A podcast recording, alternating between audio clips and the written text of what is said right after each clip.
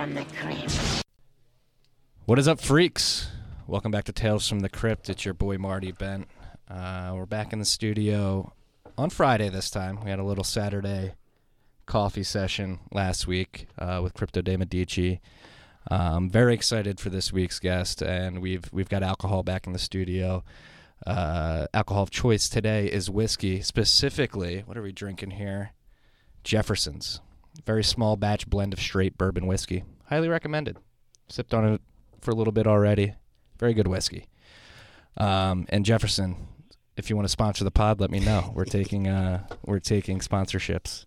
Um, so before we dive in, into everything, uh, I'd like to introduce everybody to Chiefy Indom. Chiefy, welcome to the podcast. Thank you for having me. Very happy to be here. Thank you for coming. I'm excited to um, to have you on. You've become a bit of a Bitcoin celebrity over the last two Ha! months. No, no, no, no, no. I'm a, I'm a charlatan and a shill.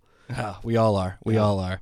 Um, for those of you that don't know, Chiefy blew up towards the end of last year, towards the last day of last year, uh, after he posted uh, an article on LinkedIn 13 African countries should buy Bitcoin right now.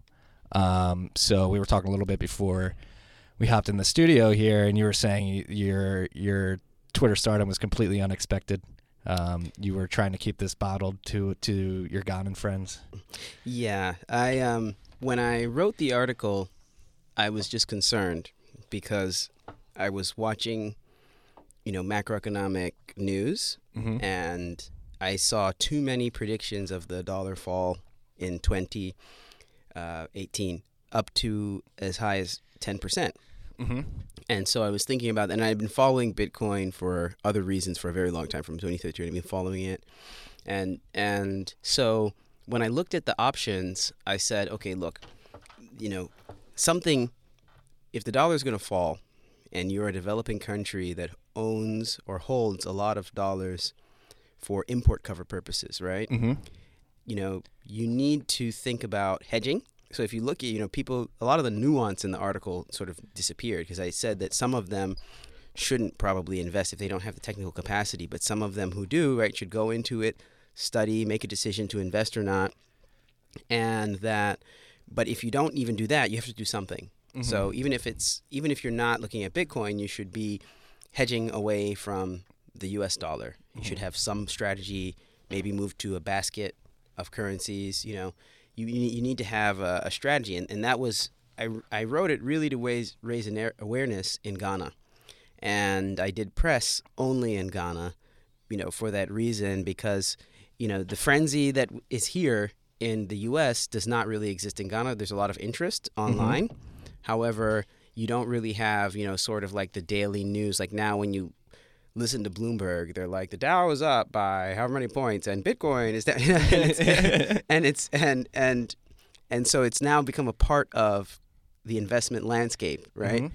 And it hasn't really reached that level in Ghana in particular. So I was like, okay, people need to pay attention. Let's let me put this out here. And people like people have made some comments like, okay, I said 10% in the LinkedIn post and 1% when I went to the press in Ghana. And the reason is because you know, I you know, the original article I thought was only really going to be read by the few people I have on LinkedIn. Mm-hmm. Um, you know, some friends, my family, and and then the, and I knew the news story in Ghana would get a little bit of, of of traction, but it was really just so it was very pointed at a very specific audience, which is you know people who work at the central bank, people who work in finance, to like think through the concept and hoping that somebody would look at it and say, oh, you know, fine, we think Bitcoin is a joke, but maybe we should buy some Swiss francs, maybe we should buy some pounds, and we should you know hedge your bets. Yeah. Yes. So a few weeks ago, I'm trying to think how many episodes ago. I think it's three or four episodes ago now. We actually have somebody who works here, Za. He's from Zimbabwe, Mhm. and he was telling us Zimbabwe's history and sort of how they moved to a, a multi-currency state to to an extent, and how Bitcoin may be able to help there. Um, and I thought your your initiative in Ghana is very similar, but they're totally different situations between Ghana and Zimbabwe. Well, yeah, Zimbabwe, you know, has had a lot of problems and um, has been seen by a lot of people as like an anomaly in the international space. But the reality is that there are many countries who either peg their currency to the dollar, Mm-hmm. you know, formally or informally, or they're what they call dollarized economies. So the price that you see in the local currency is really reflecting the dollar price.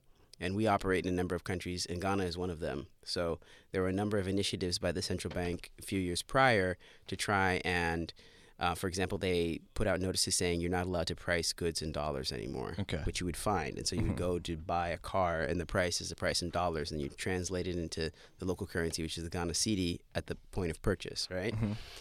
Um, and and the reason why is from a technical technical perspective, you know, you don't run your economy on a unit that you don't print, right? You know, because you can run into problems like what happened to Greece and other things, right? Yep. But you know, I think the reality is that there is a status quo in the global macroeconomic environment Mhm. where the U.S. dollar is important, and for good reason, right? Um, I've been talking a lot, and you know, some of my uh, thoughts about international finance. Um, you know, when I think about it, I I'm not a tech. I'm a lawyer by trade.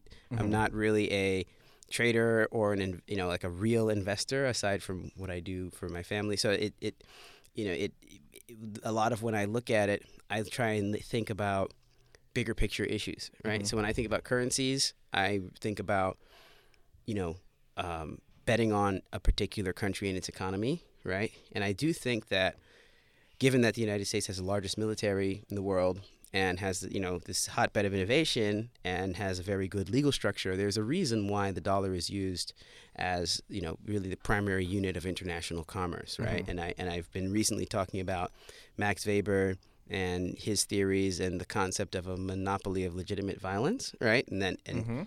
Yeah. and he says, you know, that's really what the state is, right? Mhm. And so when I think it, so, if if you define the state as the thing that primarily has a monopoly of legitimate violence, then it follows that the unit of value issued by that state would be backed by that monopoly of, of violence. Mhm. So when people say currencies can't be valued or they're, you know, they use currency trading value strategies, I think about, okay, when everything goes wrong, right? What are the men with guns gonna do? Yeah, Exactamundo. so, so from that standpoint, right? You know, you want to have some dollars, but but then now, you know, you've got now you've even got American investors with huge amounts of money saying you're going to look stupid if you're sitting in cash. Yeah. So you know, and before, like a few years prior, or even like let's say in the '70s and things, you know, if you made a comment that, you know, you think that you need to hedge away from the dollar, people would call you a communist or something, right? And now the investors in America are saying, hey, you need to look at other asset classes than just holding cash. Yeah. So it's a completely new world that we're operating in now. And this week in particular, we had Mario Draghi throwing some punches across the table, uh, coming at coming at Trump's uh, policy, trying to talk down, or Draghi was trying to talk it up. Trump was trying to talk it down, and you had M- Myun- Mnuchin, I don't even know how to pronounce his Mnuchin, name, Mnuchin. come in and and talk it back today. It's uh, Yeah. it's funny how, how words can affect can affect these uh, currency crosses. Yeah, and I think that that comes down to the central thing that I think gets people who are thinking people excited about Bitcoin and excited about macro thinking is because it forces you to think creatively about the concept of value Mm-hmm. and you know that you know the reason why the words move the value is because value is exists in human consciousness right? So you know if an alien shows up and says i want a drink of water and they say okay you have to give me this piece of paper right? Then they're going to be like why? Why do i have to give you this us dollar? Right? And so and they you know they might have to you have to explain it to them. It's, it's something that we've made up right? Mm-hmm. um, and it has not existed for time immemorial, right? So once you start to think creatively about it, right, then you know the world of possibility opens up. Yeah, and that's that's sort of one of the themes that we touch on a lot here at Tales from the Crypt. Is you're, we were just born into the situation. You start running when you're born. It's like you never. A lot of people never take the step back to sort of evaluate where we are in the context of history, Right. specifically in a monetary history. And and we do live in a time of monetary experiment with fiat currencies. Uh, a very very fickle world, I would say, where you have central banks around the world coordinating dovish monetary policy, Mhm. and uh, this is something we haven't experienced up until this point, and people don't realize it. They're born, especially here in America. We're born. You, you're obviously introduced to U.S. dollars. You use it as commerce throughout your life, and you're like, ah, it works. There's this, this, this could never not work for most people. Um, they they're sort of stuck in that mindset of never even questioning what it is and what money is at its core. Mm. So I think uh, definitely bringing up the the uh, psychological aspect and what it is is really it's it's a it's a human construction exactly. in the mind. It's a social construction. I spent a lot of time in college studying sociology, so I would look at how concepts people take for granted, such as race or other things, are social contracts. hmm So, and when you start with that approach and you understand that humanity is, you know, moldable, flexible, and things can be created and changed, then you apply that to value. Um, and even when you look at global macroeconomic policy, and if you read the post, a lot of the things that I put in there were like um, opinions that were unrelated to the argument that I just have, that I just for some reason felt like writing about, right? And you know, when I look at it, another reason why I do like Bitcoin as a global store of value that's permissionless is that that point you made. Okay, we get born here in America, and we use these dollars, right? Mm-hmm. And people hold on to their ancestors' history as if they were responsible for it. However, the reality is that where you are from and what your outlook is in life is an accident of birth, right? Mm-hmm. It's just randomness. You know, you you don't like you don't see your parents out there in the ether and say, "Okay, I want to come." and be your baby. you No. just you just happen to occur mm-hmm. somewhere, and then that happens, right? And so I like the concept of something that people can participate in that is not dependent upon where they're born or what circumstance they're in or whatever. It's just an open network that if you have the resources to participate in, you can participate in, and there's no permission required. So it's a very interesting way to look at a value system where you know common modern day cur- currencies are linked to the state, the monopoly of violence, and borders. hmm And you know, so this is is novel and innovative in that you know there's none of that there. Yeah, having a, a peer-to-peer borderless digital currency um, is something that people can't grasp right now. That's what I the people haven't don't understand it in earnest, and particularly the innovation of censorship resistance. Um, but I, I've been arguing that Bitcoin is just like another, uh, not an iteration, but like a, an addition to the internet. Like, look at what the internet's done with the exchange of information. Yep. And now we're just iterating on that and adding a value exchange system Right. on top of that. And just the internet alone, like what it what it has allowed uh, Mhm. people to build in the last 20, 30 years has been incredible. And if you have, and that's one thing we're still working on as a plan is getting everybody access to the internet. But those that do have access to the internet have un,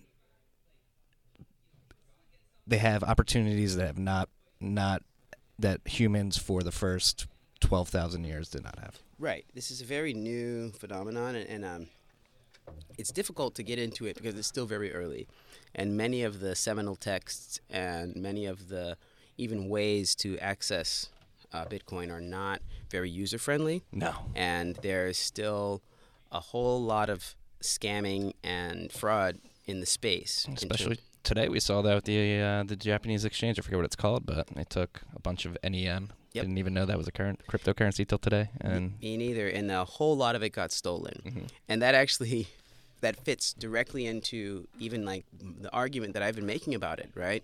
Is that I would like to see developing countries participate, but I would not like them to participate in the way that you find now, Mhm. where the open nature does allow people to run scams, you know, um, and where you know it, it's a commodity, right? Because it's a commodity, so coordinated action and collusion in markets that are unregulated is something that can't be stopped. no. So I would not want uh, people who are having trouble collecting value, they're not rich, Mm-hmm. I would not want them to be involved in a market with sharks Mm-hmm. with no with no circuit breakers, no regulators, no nothing. So when I made the argument, the reason why I chose the central banks to look at it, and the reason why I didn't say every African person or every person in a developing country should buy Bitcoin right now is because I felt that they have the they know they already know and work to prevent fraud Mm-hmm. and you know of, of all kinds. They ha- they already have economists and financial specialists and technology specialists who help run the banking system. So they should be able to evaluate what this is and then make a reasoned decision to purchase. And of course, they would hold it. They wouldn't just go and they wouldn't be sitting there tr- day trading the Bitcoin, right? No. They buy. They would buy it. They'd hold it, and of course, they'd hedge their they'd hedge their price position. Mm-hmm. And another point that I haven't sort of uh, gone into in deep detail is that within the allocation that I'm talking about, I'm not just saying go and buy Bitcoin. I'm saying that within, like, let's say, so in Ghana's case, 1% of the reserves would be $70 million, dollars mm-hmm. right? And of that 70 million, you would say, okay, 7 million goes to maybe purchase of Bitcoin on, on exchanges, global exchanges, and you put it in cold storage. And you have, you know, um, human based multi sig approaches mm-hmm. to make sure that you audit it and you check where it is. Then you would dedicate money to trading, right? And trading purposely just to get more Bitcoins, right? Mm-hmm. And then you would have hedging and management just like you would with any other currencies. You'd invest another seven in, um, you know, investing in technology. So bringing in specialists to train people to understand the technology and look at uh, s- uh, secondary and tertiary levers le- levels on top of Bitcoin. So you can actually think through, hey, how can we use this to, for example, make mobile money more transparent and and also easier to track in our local economy. Um, you know, you can, you know, one of the things that popped into my head today, I was talking to somebody and I was thinking that, you know, there's a use case for even governments and, and agencies to have a cache of a tool like Bitcoin for emergencies, right? What happens when you need to make an emergency payment and the banks are closed, right? Yeah. You know, and you need to get something in today Yeah. right? Uh, there's an emergency and you need to bring people in or you need to bring supplies in. Well, if you have your cache of Bitcoin, you can, you know, you can You can do that. Anytime, anywhere, right? Um, and so, and you know, so you'd invest in the ecosystem. You invest in mining, right? You'd invest in all parts of the ecosystem, running nodes, making sure that your internet uh, capability is good enough to be a, and interact and be a part of the network. Stay up with the latency and stuff like that. Exactly. And so you would create a, you know, and all of those actions create value. Mm-hmm. They teach people new things. They, you know, diversify what you're doing with your um, your value as a central bank. And I and and now today, actually, also this morning, I've been thinking more so about the concept of a central bank as something new, like rethinking what these things are. Yeah, you were Right. tweeting about it today. The Swiss Yeah. Swiss uh, National Bank. Yes, yes. I, I for some reason this morning that popped. In, it just you know I was just thinking about it, and then I was thinking about how they have managed, right? Because I I I I had tweeted about that the fact that they made money, right? They made fifty five billion dollars, basically acting like a hedge fund, right? Yeah. Printing money and then buying shares of Apple and other things, right? But I, di- I didn't make the connection that the only bank that I've seen that is uh, able to purchase, uh, where you can buy Bitcoin from the bank, is in Switzerland. I think that I've seen, that I've seen so far, and what that means is that the central bank there gave them permission to do so. So, in my mind, the connection was, oh, they must have, you know, if in order to give someone permission, you must think there's a future in this business, mm-hmm. right? So they basically they're going long on the new future, and and then I mean I didn't put in Twitter post. And I probably shouldn't go and put my science fiction, but I but like in, in my mind, No, right? we get we get cosmic here. okay, goes, we get cosmic. Goes okay, I'll go, I'll go cosmic as as you crazy. want. Yeah, and so you know, I'll put all the disclaimers. If there are any regulators listening, I'm drunk. You know, I'm, I'm here drinking whiskey. so, and you know, uh, you cannot uh, uh, hold me to. But basically, the concept is, I was thinking, wow, you know, Switzerland is the neutral state, right? They're neutral. Uh, you know, the U.S. and Japan were big into quantitative easing, right? And Japan for like almost 30 years now, right? Right. It's been like 25, 30 years. Yeah, the Bank of Japan basically owns their stock market, Mm-hmm. right? And and then you have recently uh, Trace Mayer wrote a uh, article or had an interview on Zero Hedge where he's talking about Bitcoin as a geopolitical weapon, right? Which Mm-hmm. Yep. is scary, scary concept, right? But that's one thing people don't realize is that like if, if Bitcoin comes successful, becomes successful, it means a lot of heavy shit is going to happen around the world. Hmm. Like it's Well, it could, because then the connect the dots I was thinking through were like, whoa, hmm, you know, what if it is the case, right, that this is an emerging geopolitical issue, uh, and that the and that the concept that China is starting to quote unquote crack down by not allowing miners to claim subsidies that apply to data centers in order to get cheaper electricity and other tax breaks, uh, which is causing them to relocate. What if that is a reaction to the inability of the miners to control the network, which they ha- they were unable to do in terms of upgrades to the protocol, right? yeah, over the summer with the whole Segwit 2X Exactly, New so- York agreement and Bcash too. So what if the concept was, well, you can't control this thing, so now we're not going to subsidize it anymore, Mm-hmm. and now the the miners are moving to more Western countries, and you have Switzerland playing the neutral party and basically just going full out, buying tech stocks, buying bitcoins, right, and just waiting for the carnage to happen. Like basically saying, "Hey guys, let's get ready for the nuclear winter. You know, let's buy a lot of Bitcoin, let's buy a lot of technology stocks, and then the data wars will start." But you know, the the concept is is it's you know when you think through, and that's just me, just you know. I'm running scenarios, right? I'm just trying to think what is happening in the world right now because it's really weird if you really do think about the amount of energy that's being put, the amount of money that's going into the space, um, the fact that, you know, when I first read about Bitcoin and, and, the game theory of Bitcoin, you know, this is really in 2013. Mm-hmm. I read about it and I said, you know, fine, there is international monetary game theory already going on. Mm-hmm. So there are political and economic reasons. So behind. Mario Draghi's comments this week is part of that game theory. Right. Mm-hmm. They're they're all positioning themselves. How strong is my currency? How weak is my currency? Mm-hmm. How do I attract investment? How do I attract? How do I in- incentivize imports? And all of that is already going on. So we already have a game theory sort of based. Um, economic system, global economic system. Mm-hmm. But I thought that that concept encapsulated in software was too fragile for me as an, a person who invests and who works with financial institutions, I, I thought that, you know, fine, you can say that it's uneconomical for a 51% attack or anything else to occur, right? But it's not improbable, okay? Mm-hmm. So I thought, hey, I need to wait and see what happens with this thing right? I felt that it was, it was, you know, in some ways you could say it's safer because you can see the attacks occurring on the network, yeah, right, and you yeah. can track them, right? Like we're we're seeing the spam attack that the network's been undergoing just get completely wiped out. I think the mempools has cleared out. So yeah, right. So so so basically, you know, this it's it's in some ways it's safer when you do things out in the open mm-hmm. instead of behind closed doors, yeah. right? So um, and then I, you know, and, and by waiting, you know, a lot of things have been shaken out of the ecosystem. The Mt. Gox thing and the, you know, Silk Road and all these other things got pretty much shaken out. And I was further interested when I said that, you know, okay, one of the questions, one of the things I always think very critically about is every time somebody gets up and says the price is going to go to zero, it could take 100 years or whatever, but it's going to go to zero. I always find it interesting because they never list like the three or four key factors that will bring it to 0 mm-hmm. You know, I'm basically, basically saying, so you're relying on intuition. Give me some arguments because I would like to hear them.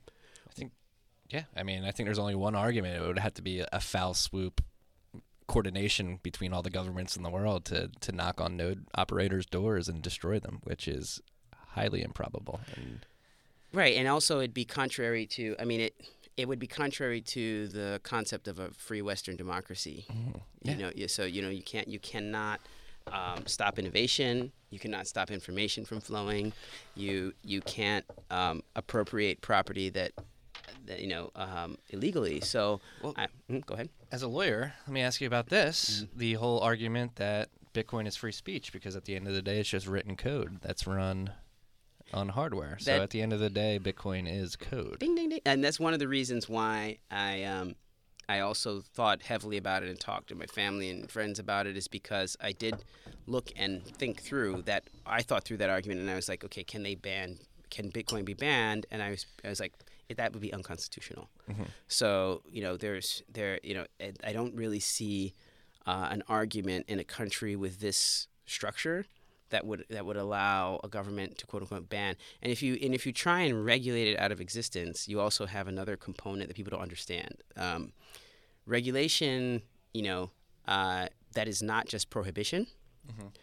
requires um, a lot of investment.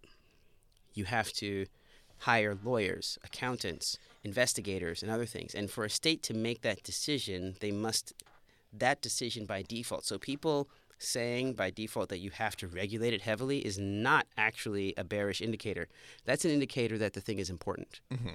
Yeah, right? right. Joseph Stiglitz uh, fighting in Davos this week, fighting for, for heavy regulation. Right, but heavy regulation will make it grow faster. Mm-hmm. That's what people don't realize. because once it's regulated, right? Once it's heavily regulated, and, and so and like you know there, you know, the, we're still very early in Bitcoin, right? And so the reality is that a lot of the people who were originally attracted to it, in some cases, were attracted to it for radical ideas, mm-hmm. right? Which is fine. It's yeah. an open network. Right? I would argue, yeah, I was, I was, right. Uh, to an extent, right? Not, not radical in the sense of, I'm radical in the sense that, and from a, so I, I come from an economics background. I study Mm-hmm. economics in college and I work for a managed futures fund. Mm-hmm. And I came from a radical, like we need to fix our money sort of Mhm, standpoint, like sound money. That's a, that's the perspective I'm coming from. That's not that radical. There are people in the Fed who are thinking that. yeah. probably. There probably are. I mean, I saw on the 10th when I saw this explainer article about Bitcoin from the St. Louis Fed. Sorry, yeah. Um, you know, there's an explainer article uh, on the from the St. Louis Fed on the 10th, January 10th, it came out. And when I read that paper, I was thinking, what is the purpose of this paper? hmm Why would someone sitting at a branch of, you know, the central bank write an explainer paper on Bitcoin that has some, you know, very, um, uh, you know, it has caveats, but Mhm. with positive language, basically saying that it could be seen as a store of value like digital gold, right? It could, it could be. So there, you know, it's likely that whoever approved that paper to be written, I don't know if there's an approval process. I don't know if the people there can just write whatever they want. I doubt Right. that. Right. But but so somebody had to look at this and say, okay, you can write about Bitcoin, right? Mhm. You know, that means that there are likely people who sympathize with this technology in that branch of the government, you know, just in terms of running through probabilities and why the paper would even exist, Mhm. right? Because if they were all if they all thought it was completely just a ridiculous thing, why would you bother spending time and resources writing a paper about it? That's. I mean, I think we. I think the public has forced their hand. The with the mania of the last year. I think they they feel they're supposed to be the monetary authority. They're supposed to have all the answers, and maybe they felt a little pressure. Like, hey, we if if we're supposed to be running the money, maybe we should understand this n- new money that everybody's talking about. That's a good point. However, you know, if they were just pressured and just didn't like it, the paper would just say, "We're writing about Bitcoin. We think it's stupid." hmm They Yeah. didn't do that. No, They wrote that's a you know a very well reasoned article that explained value in very good ways and that explained the concept in very good. And I'm finding that technical people who are not familiar with monetary policy, when they read that paper, they start to understand what it is, what the risks are, and what the potential is mhm. and that and that you know that the the act of producing something like that is very good for the asset class in the sense that now you have a very sort of grown up perspective on what it is and the Mhm. grown up perspective did not conclude that it's magical internet money No, and that's one thing that I love about this magical internet money is that it's forcing people to think hard about monetary policy. And again, Yes. like we said in the beginning of the episode, what is money at its core? Yep. And it's incredible to be alive during this time when when this I- would call it a changing of the guard to an extent. i Yeah. think i think that people's minds are being open Mhm. And when I think deeply about it, um, you know, uh, I read uh, Ray Dalio's Principles, his book, which is Mhm. a very good book that is kind of like a, you know, it's a self-help book written by a guy with a lot of money, right? Mhm. And and you know, you read it and it goes over his thinking and it goes over how he runs things. But there's a point, a passage where he says that nature optimizes for the whole, right? Mhm. It's not really concerned about you. And when I think about this kind of network and the thinking behind it and the technology behind it, I think that paying more attention to it is good for humanity because we're learning how to manipulate and control data in new and exciting ways. And the f- craze in terms of fast money, like, oh my God, the price is going up, is now forcing people to think about computers as opposed to frivolous things. Mhm. So I think that's good for, for humanity. Yeah, and like going back to what you were talking earlier, um, when you were describing how the Ghana, Ghana central bank should diversify between buying Bitcoin directly and then investing in mining and node operators and internet infrastructure. That that's what I love about Bitcoin so much is the network. The network's a self fulfilling prophecy to an extent. Like if you, but like I love your advice to not just buy Bitcoin directly. Invest in the infrastructure around the network, and you will bring value to the the underlying token. Yeah. And There's a huge problem going on right now in this space. hmm huge, um, and it is blockchain. Right? blockchain, not Bitcoin. Bitcoin's MySpace. You didn't hear? yeah, it is. It is. It feels a lot like MySpace. No, I mean like blockchain and ICOs and tokens and I think that there's a whole ton of promise, but I think the public doesn't understand that this is venture capital. Exactly. Well, that's what I've talked touched on before. Is like we're trying to apply old world sort of structures to this new technology, and I think people are just going to get blown the fuck out because their their their concept of what this technology is is just they're trying to equivalate it, it to what we're used to, and it's just not going to work. No, it doesn't work at all. So, for example, I uh, uh, someone who advises people on investing in what I call digital assets on Twitter was use the analogy that forks of the Bitcoin code and ledger are stock splits.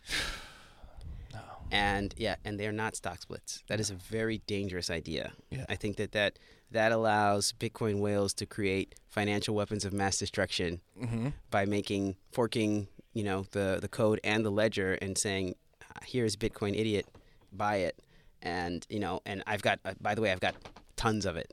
you know, I got so much of Bitcoin stupid, and you know, and I want the ETF to value it. So now, you know, something I thought of in my bedroom, you know, is valued at a billion dollars, and I can, you know, make 300 million by encouraging people to buy my products with it. And Eh. all you have to do is copy paste and change a couple parameters, and, and it's Now- a living. and and that is a that is actually a beautiful part of of the of of this ecosystem. However, you once you copy the code, right, and copy the ledger, and run it on a separate set of equipment, it is no longer Bitcoin. It's something else. Yeah, I mean, that should be that should have become apparent after the Bitcoin Bitcoin Cash or when Bitcoin Cash forked off of the network. That's what Mm. Right. people need to understand is when you fork, you're forking off the network. You're Yes. you're not you're not some you're not uh, like a new Bitcoin version that that people need to upgrade to. You're running a completely different protocol. And this is a very important point that I saw. And there was a a letter issued by the SEC, I believe, where they were commenting on some of the ETF applications. Mhm. And they asked questions, which at first I thought, why are these questions here? But then I realized that I think they have run through what we just described and are contemplating prohibiting the valuation of forks in Bitcoin ETFs because they ask questions about, you know, what are how are you going to value these, and what is the implication of market manipulation by quote unquote Bitcoin whales? That, and that's like so. My whole, I think I might be in the minority in this view where I don't think crypto hedge funds are smart at all. Like, like I think the risk that you take on by holding all the assets in a central pool is stupid. I think it's totally anathema to what Bitcoin was created for, which hmm. is holding your own wealth. And hmm. then again, like we're talking about now with the hmm. forks, like we were finding this out with Coinbase, like, and they're not even a hedge fund, they're just a service where people are buying Bitcoin. It's a whole clusterfuck. Like, people, if they wanted to, could go to Coinbase and say, hey, I want my Bitcoin Gold, I want my Bitcoin Platinum. Like, I'm holding it on your exchange. You gave everybody their Bitcoin Cash. Why aren't I getting these other forks? And it creates a whole clusterfuck for everybody.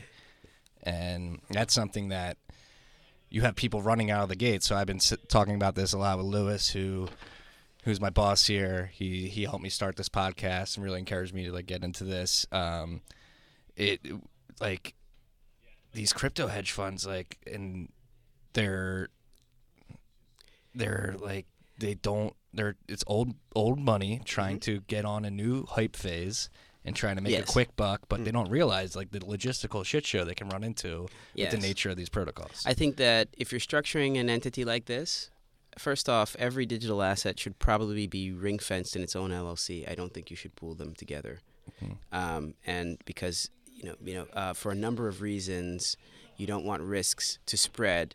Uh, similarly, I would think that you should.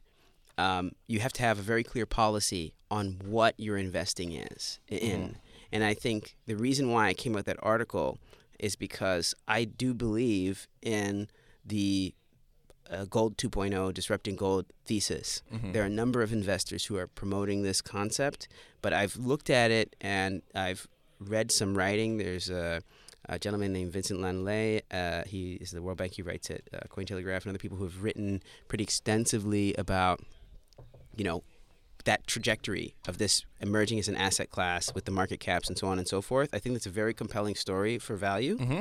However, if you have an immutable ledger, right, the value is that immutable ledger. And the, and the value is the consensus protocol within that walled garden. Mm-hmm.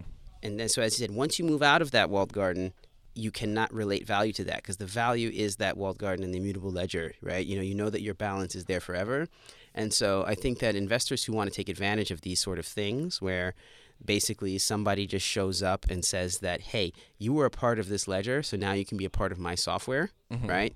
They're basically, it's like the techno- technological equivalent of a drug dealer giving someone a free baggie of crack, Yeah. Yeah. right? Hey, That's- here's some free money. there you go. Have some fun right? And you know enjoy it you know but it's it's a trap. So so so when i look at it and i and i know a lot of people really don't like like there's you know these are some of the most um i guess the people don't like this argument a lot of people in the space when i say things like this they, i can tell they're angry they're angry i've gotten some angry comments. A lot about of emotions in this space. yes angry comments you know i'm just hey, i'm just a guy talking about bitcoin so don't be angry We're all just dudes talking yeah exactly I, i'm nobody you know i'm And a few women, actually. There's women in blockchain, right, believe it or not. yes uh, yeah but um, it's not that serious and it's just but you know but I, I do think serious thought needs to go into how can you make these things available for the ordinary person to purchase them within their 401k or whatever a retirement portfolio and you have to be responsible about that and you have to make tough decisions. And one of those decisions to me um, would result in the drop in price of a lot of bitcoin forks because you know the sec would say okay we're approving the etf but no forks Mhm. right? And and the real and the and the thing that I said is just you know you once you legitimize them, you know it's the Pandora's box. How do you decide which one to include, which one not to include, you know, and and, and what are the market effects of that? Um, and and furthermore, you know, as another analogies, you, you can just say it's alchemy, right? You don't you if it's digital gold, you can't just create more of it out of nowhere. No. You need to be able, you know, you you can't just get a little bit of you know get nodes and miners and just say, "Hey, we've got this new thing." No, you have to, you know, stick with that. You know, the the gold in Bitcoin is the massive network that now exists with a mm-hmm. massive amount of computing power and participation, and you don't relate it to vapor. and yeah, and the mental power that goes in. So, and that's one conversation I had last week with my guest.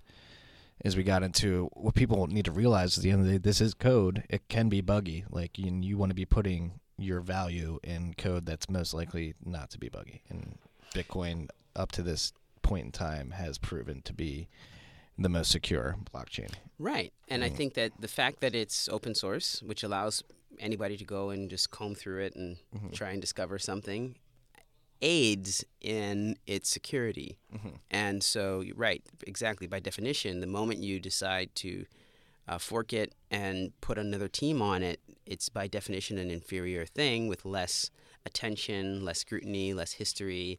Um, and, and that is, I think, like the 800 pound gorilla in the blockchain space, which is that many of the new blockchains are very new. And what happened to Bitcoin, you know, in its early years? What's the probability that you, with your new blockchain technology, won't experience the things that happened to Bitcoin? Well, I would argue there's even more scrutiny on these new blockchains. Bitcoin has that first mover advantage where it didn't have as many eyes on it in the first few years, where it was lucky. It was able to solve and patch bugs uh, that would have otherwise been fatal when there were fewer eyes on it. So now, when these blockchains are launching and you have billions of eyes on it now, But remember, most people don't even like with ICOs. Most people don't even read the white paper, right? no, no. Right, and let let alone let alone have the skills to go through. But Um, you know who is reading that? Somebody like the DAO hacker or Exactly. Exactly. I was what I was. I was. Uh, I heard about a company. There's a number of companies that now do audits for ICOs and other things, and they're finding lots and lots of errors, lots and lots of problems. You, know. You know why? Because I this week Barstool Sports, Mhm. some company in LA, Mm. like pitched our investors that Barstool should have an ICO and should have a token. Like Nice. this this media company should have that. Can have I a buy token. some of it? What's the price? No, and how much them- money am I going to make? I told them not to be stupid. I told I told the Sherman Group, the people that that are made this office and this studio possible. I was like, do not To engage with these people. Yeah. Like Barstool does not need an ICO. Yeah. And then I went to the website of this group that was pitching them, and they were like, they were taking this meeting. I was like, have you seen their website? It's basically like a WordPress, like the the shitty CSS, like everything was like fucked up. I was like, it wasn't professional at all. I was like. That's like the nature of the space right now, especially ICOs specifically. It's just a bunch of people Yeah. hopping on the hype train. Like, Mhm. hey, we'll structure your ICO. We'll make Right. sure we'll teach you how to do an ERC twenty spin up, uh, spin up, and start your own network of value. Which you can learn for free by going to the Ethereum website. so, so, so, you know, you know, don't hire a consultant. Just go to the website and learn how to do it. Um, Yeah. But but the thing is, is I, I I think that's it's a very interesting space, and you never want to discourage innovation. You never want to discourage entrepreneurs. But I think that everybody, you know, should just assume that 99% of what's out there won't work. Yeah. and so you got to do a lot of work to see what could possibly work Mm-hmm. and what you know and then and even for the things that will work many of them will probably take more time than people think they will take Mm-hmm. and you know like vitalik buterin himself says that a lot he's like you know things have been taking longer than i think that they, they would that's one of the things he learned from going through the process so when i think about the blockchain space and a lot of people have said this you know for it to become a real space you know first you know the the simple blockchain with the simple theory right sound money that's it you know very simple you know um, application permissionless store of value and transmission of value Slow and dumb. that needs to succeed and become and and and grow um, to act as you know the the the the cornerstone of a very exciting industry The fulcrum from which everything can Yes. sort of yeah. I totally agree. And that's that's one thing I touch on a lot in the newsletter I write and this podcast is the hubris that you see out there eh, that people who are discovering this and like think they've figured it all out and think they've they've discovered how it's going to be applied throughout history or going to be applied to our society. It it blows my mind to think that less than a decade in we're gonna f- like Yeah. have this Yep. figured out and exactly how it's gonna work. It's it's very funny. Like when I when I posted one of my actual first posts on LinkedIn about Bitcoin, I posted it and I shared the email that I sent to my business group in 2013. Just you know because I was about to start talking about it. I said you know we've been studying it for a while, right? And someone commented that oh it's easy to come out an expert. Someone actually used to work with me in it. And uh, so my next article I noted and I try and make it explicit to people now that you know I am not a Bitcoin expert. There's no such thing. Right, and like anything that I do, if I'm going to go talk to a banking group or something, I don't get paid to do it. I'm doing it because I think it's important for them to look at, and and the reality is, and I always, you know, and a big part of the argument is always that you know, build the capacity to understand it yourself.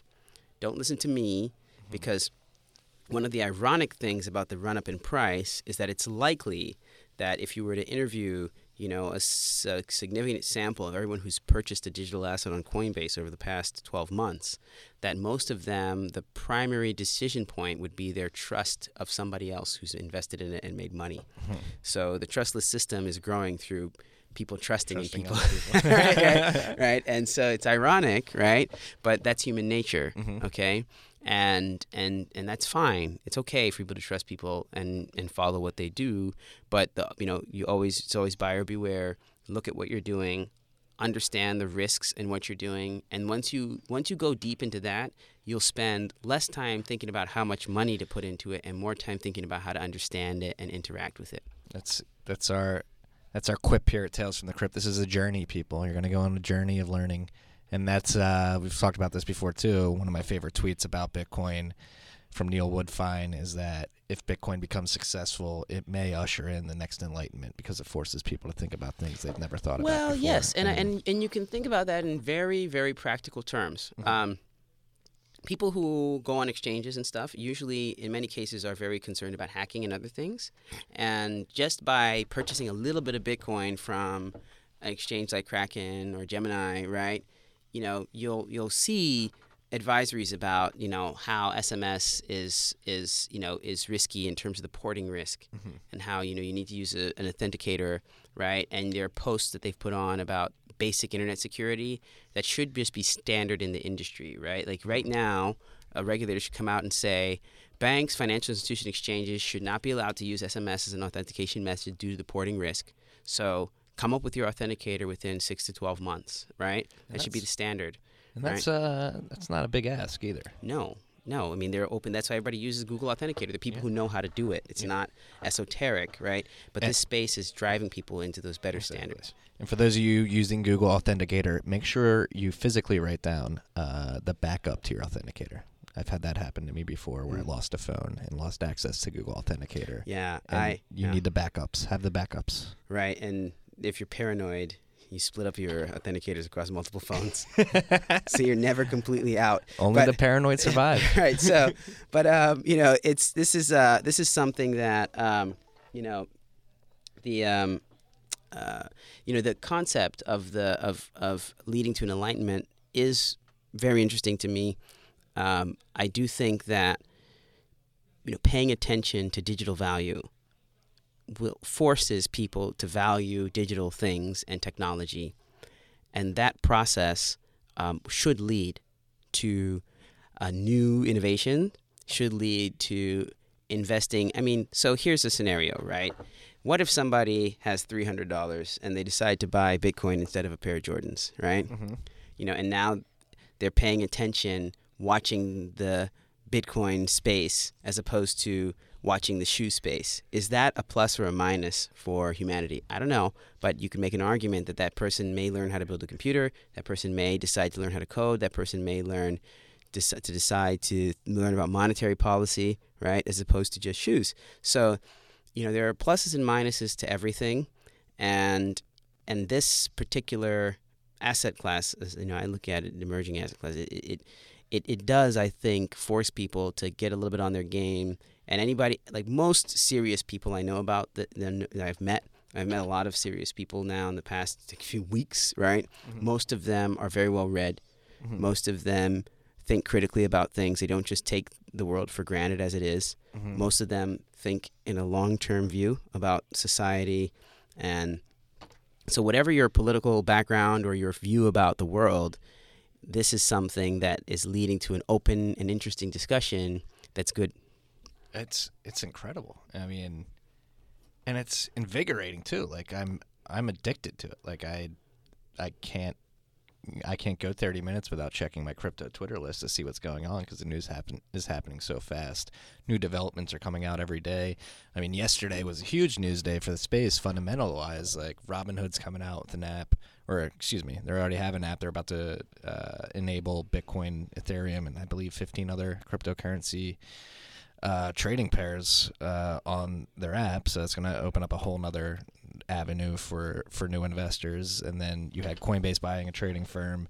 You had uh, uh, Strike coming out, which is a Lightning Network Stripe like API where people can start building on top of the Lightning Network and helping merchants out uh, receive instant, nearly feeless transactions.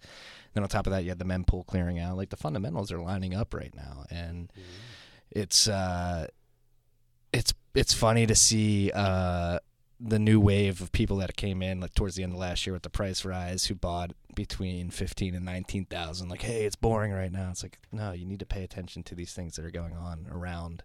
Stop, pry your eyes away from the price charts and start looking at the fundamentals. Right, exactly. And and I'm uh, so clearly not an investment advisor, but I tell people when they're looking at this, like to have a reasonable allocation. And there are academic papers showing that.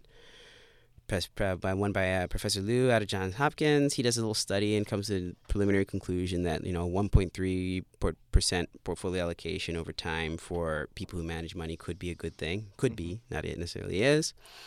And so, and the best thing to do is you know, to have an allocation that you can lose and not feel bad about, and then forget about it, and then study about the the whole space. Mhm. Because I've said this many times before. I'm not, you know, I'm not, you know, the the trading uh, industrial complex has been shoehorned onto Bitcoin, right? Mhm. In terms of the it's you know it's basically just taking what people did in forex and applying it to Bitcoin, which you can make an argument that it's interesting, but it's not necessarily the best best use of human brain power. People, so people for people who are good at it, go for it, right? Exactly. But for most people, you're going to fail. So why not just hold on to it and then learn how to invest generally and have financial freedom generally? And then you won't have to be watching charts and prices because you already have a plan and you're following it and you're saving you're investing and you're not worried about your financial stability. That's what gives people the freedom to then move actually exponentially in terms of wealth and knowledge by studying and finding a good space. I keep telling people that you know, there are a lot of people who are spending months and weeks reading books to learn trading charts who could just like study to become an accountant or certified financial planner who understands Bitcoin, and then they could make a real career out of it. Mhm. So, Even some of this, like I've been going around setting up hardware wallets for people. Mhm. doing that for a small fee and Mhm. like something small like that. Just learn how to make people comfortable because again, it's a whole it's a whole comfort. It's this is something that's completely out of most people's comfort zone. So if you're able to make some people that are looking to get into it more comfortable, that's a way to make some money. That's a way to make some Bitcoin. Right. You know, and there's so And- many tangential ways you can get into this. Absolutely. There are many people who just want someone to explain what the bitcoins are. Mhm. That's it. You know, in a very good What are the bitcoins? what are they? That's all they want to know. And they, they may not want to buy them, but they just want to know what it is.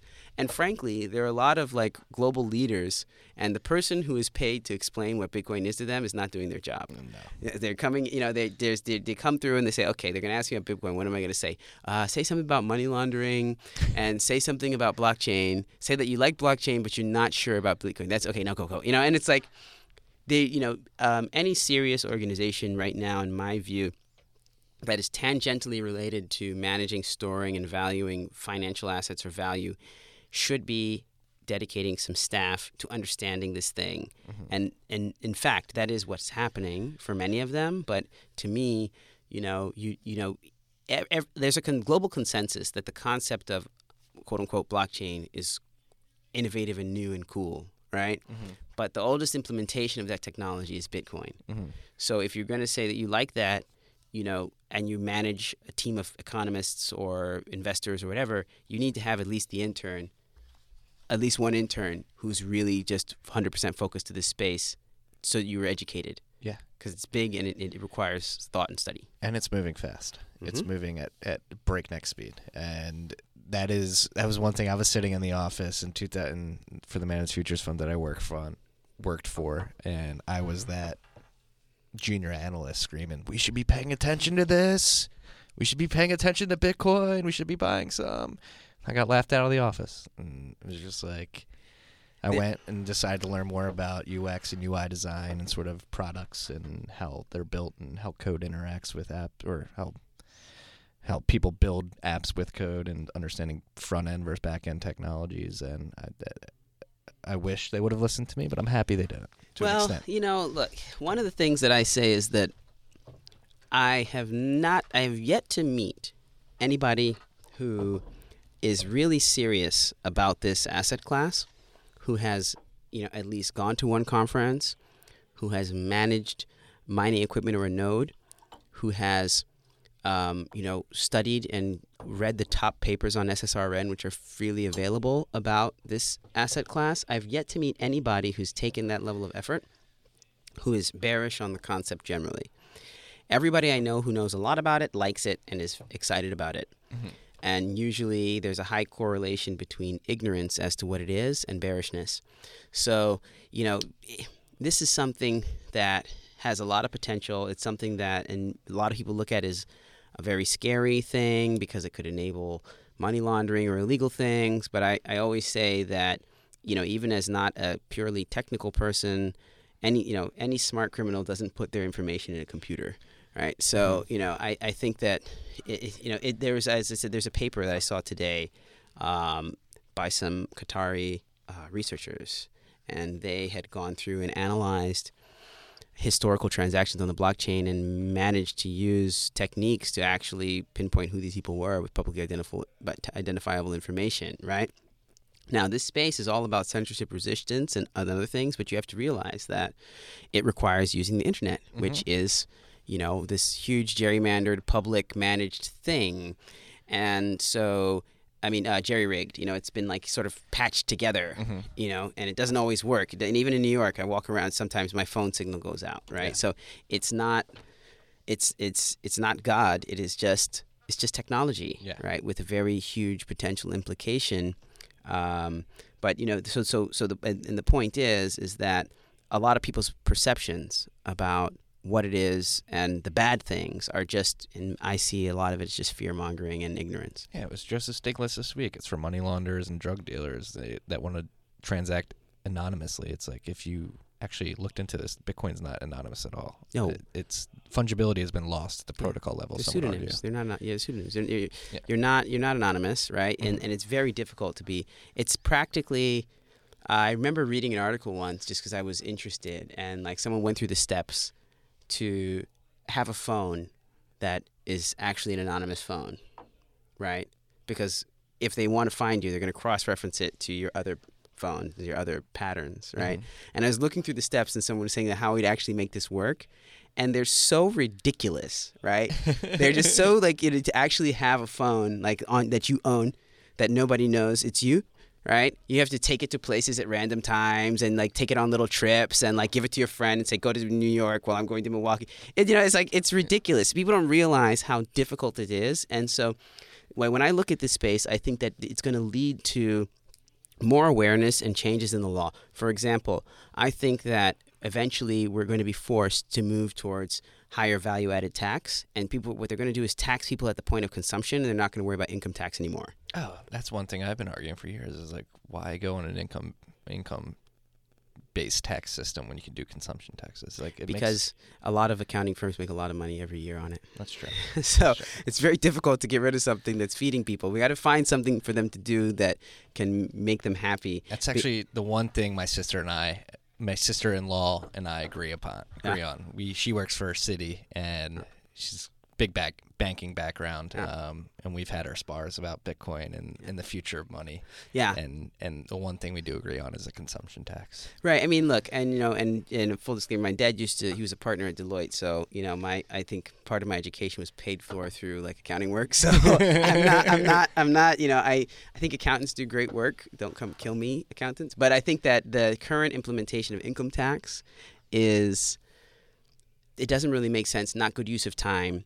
And you know there are actually very interesting accounting concepts that relate to this space that we're going to need to think through, like the question we talked through through about forks. Like what you know, there needs to be an accounting standard on what this is and how you value these things. You need to come up with new valuation. There are plenty of new exciting things for accountants to do, as opposed to just bean counting every year on you know these crazy uh, income tax rules and and and and so and it also it solves at least one part of the problem which is that you know if we if if money does actually evolve into something that is completely uncensorable right then yes that's what you're going to do. You're going to have high consumption taxes pretty much like probably high real estate taxes and other things. And and and then that will give the freedom for the space to move without significant loss in government revenue. Um, but you know the reality is that all of this is good stuff. You know changing laws due to advanced technology is a good thing. That means we're moving forward.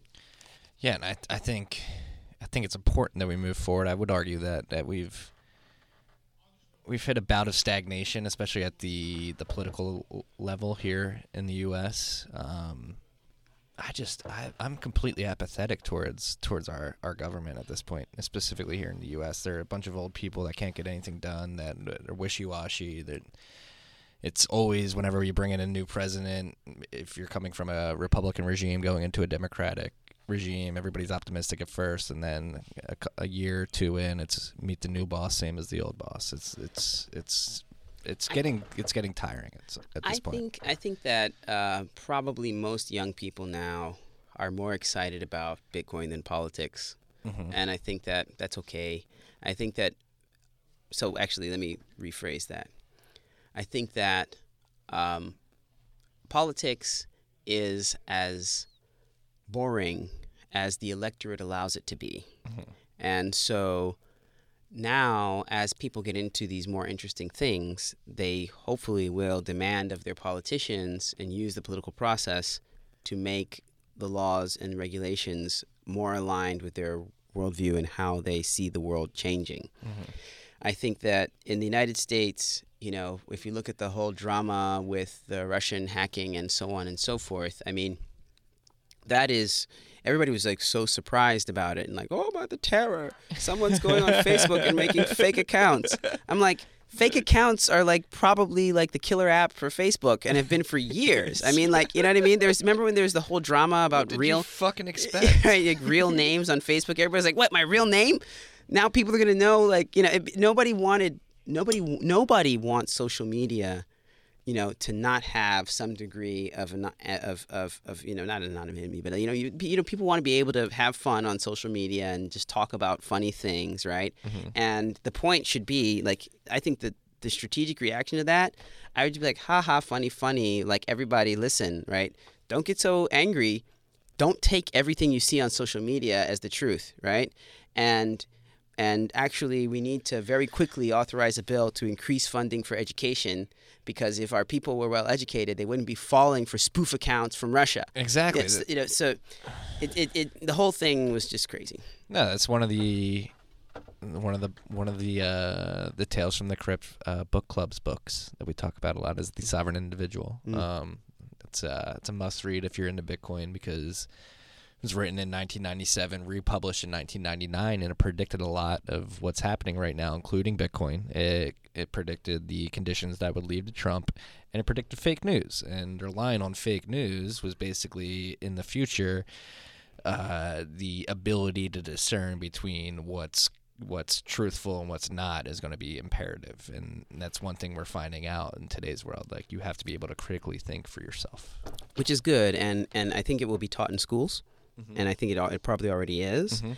and I think that opposed to trying to regulate a space that is just really the wild west, you know, as you said, individuals need, uh, you know, to to be educated, to learn, to value what is in front of their face, and make a critical decision about about it and the veracity of it, and I, and that is the direction in which the world is is moving as things get decentralized there are many people, even for now, who get m- most of their news through a friend through social media. So that's you know decentralized trust in authority of news is now moving to individuals mm-hmm. through social media, right? Mm-hmm. And so it's incumbent upon individuals to actually be able to discern what's coming from them, and and you know, and we're not just going to rely on some you know uh, big media organization to say this is the arbiter of the truth.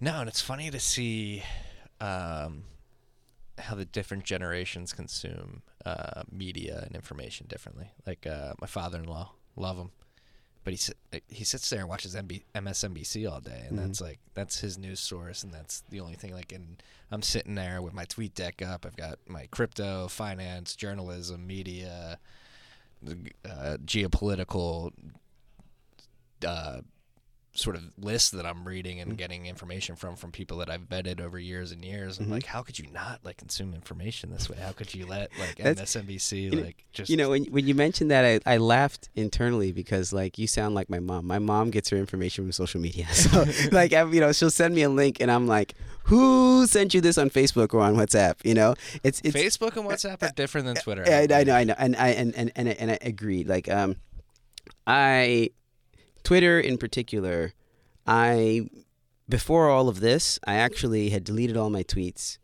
uh, obscured my name and picture, Mhm. and you know maybe had like 200 followers because I wasn't using it anymore. Mhm. I just was like, um, I don't, I don't, I'm not using this thing. Twitter, um, but at the time, you know, I would, I would use Twitter like I would use like in the years past. I've been on Twitter since 2008, so in the years past, I would, you know, uh, I use it for like friends, and I have like a friend. I have friends who are, you know. Like I remember when Twitter was really cool, right? And I had Mhm. friends who were like in media here in New York, you know, and they were like always on Twitter, 2007, 2008, 2009. And then I thought that it lost a bit of cool factor for a while, Yeah, right? Lost its luster. It did, and then, um, you know, but basically, I what I had not noticed because I wasn't paying attention was that very intelligent people were using Twitter just as a sort of sounding board for their thoughts and ideas, Mhm. right?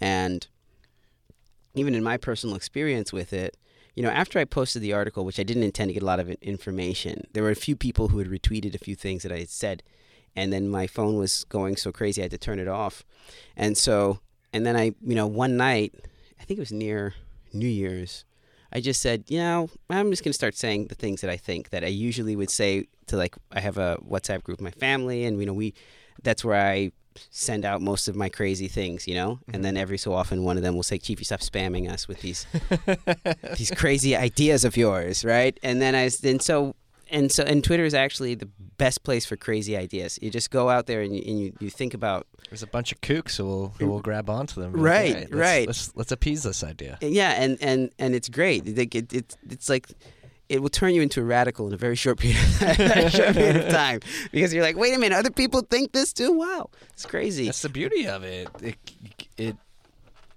when you meet like-minded people on the internet, specifically on Twitter, because it's so immediate. Mhm. It's Mhm. it's Mhm. it's invigorating. It's like, all right, I'm not I'm not crazy. Right. No, it's actually it's actually and that's and that's actually probably the most frightening thing about this entire experience has been that factor because Frightening. I say frightening because it would be one thing if you put out a lot of crazy ideas, right? And then you met with a bunch of the people who were behind them and they were all like complete psychos, you know? you know, you, you know, they're just completely gone, you know, and just you know, the you know, degenerate people. But I'm meeting people with very good jobs, you know, very smart, very accomplished people are the ones thinking this way. And and that that part uh, scares me a little bit because um, it feels like um, you know we've gotten to a point in society where so many people are not really concerned with complex ideas that people are starving to meet other people who think about complex ideas because it's be, you know it's become it's become a you know It's become a bit taboo to to not just fall into the the lifestyle conspicuous consumption and celebrity and and the TMZ type media and, Yep. and gossip and stuff like Yep. that. Yep, I I come to find that um, a lot of the people that I meet in this space, even people who've been for a long time, who I can predict probably have a pretty high net worth. Most of these people that I meet and talk to are very normal, very down to earth. They don't. They're not flashy. They're just normal people who are interested in very nerdy things, and and that I think is very good. Um, I think that, and I and I and, and with Twitter in particular, um, you know, uh, Facebook has become something. You know, I was I've been off it for about I've been off it for about a year as well, and then I went back on recently and I looked at the things that were on there and I was just like, ah, turn this off, right? And it's um, and and I think that a lot of the problems that they've been encountering in terms of having to reorient what they're doing and how they're doing it are a reflection of that. The you know people have become so sucked into these tools, and you know, and their dopamine receptors are being you know primed to look for certain types of content and to interact with certain types of content. And I find the concept of de- decentralization, I think that it works perfectly for the next stage of new technologies. Um, I think that, you know, your AI assistant should not, you know, by law belong to a large company No.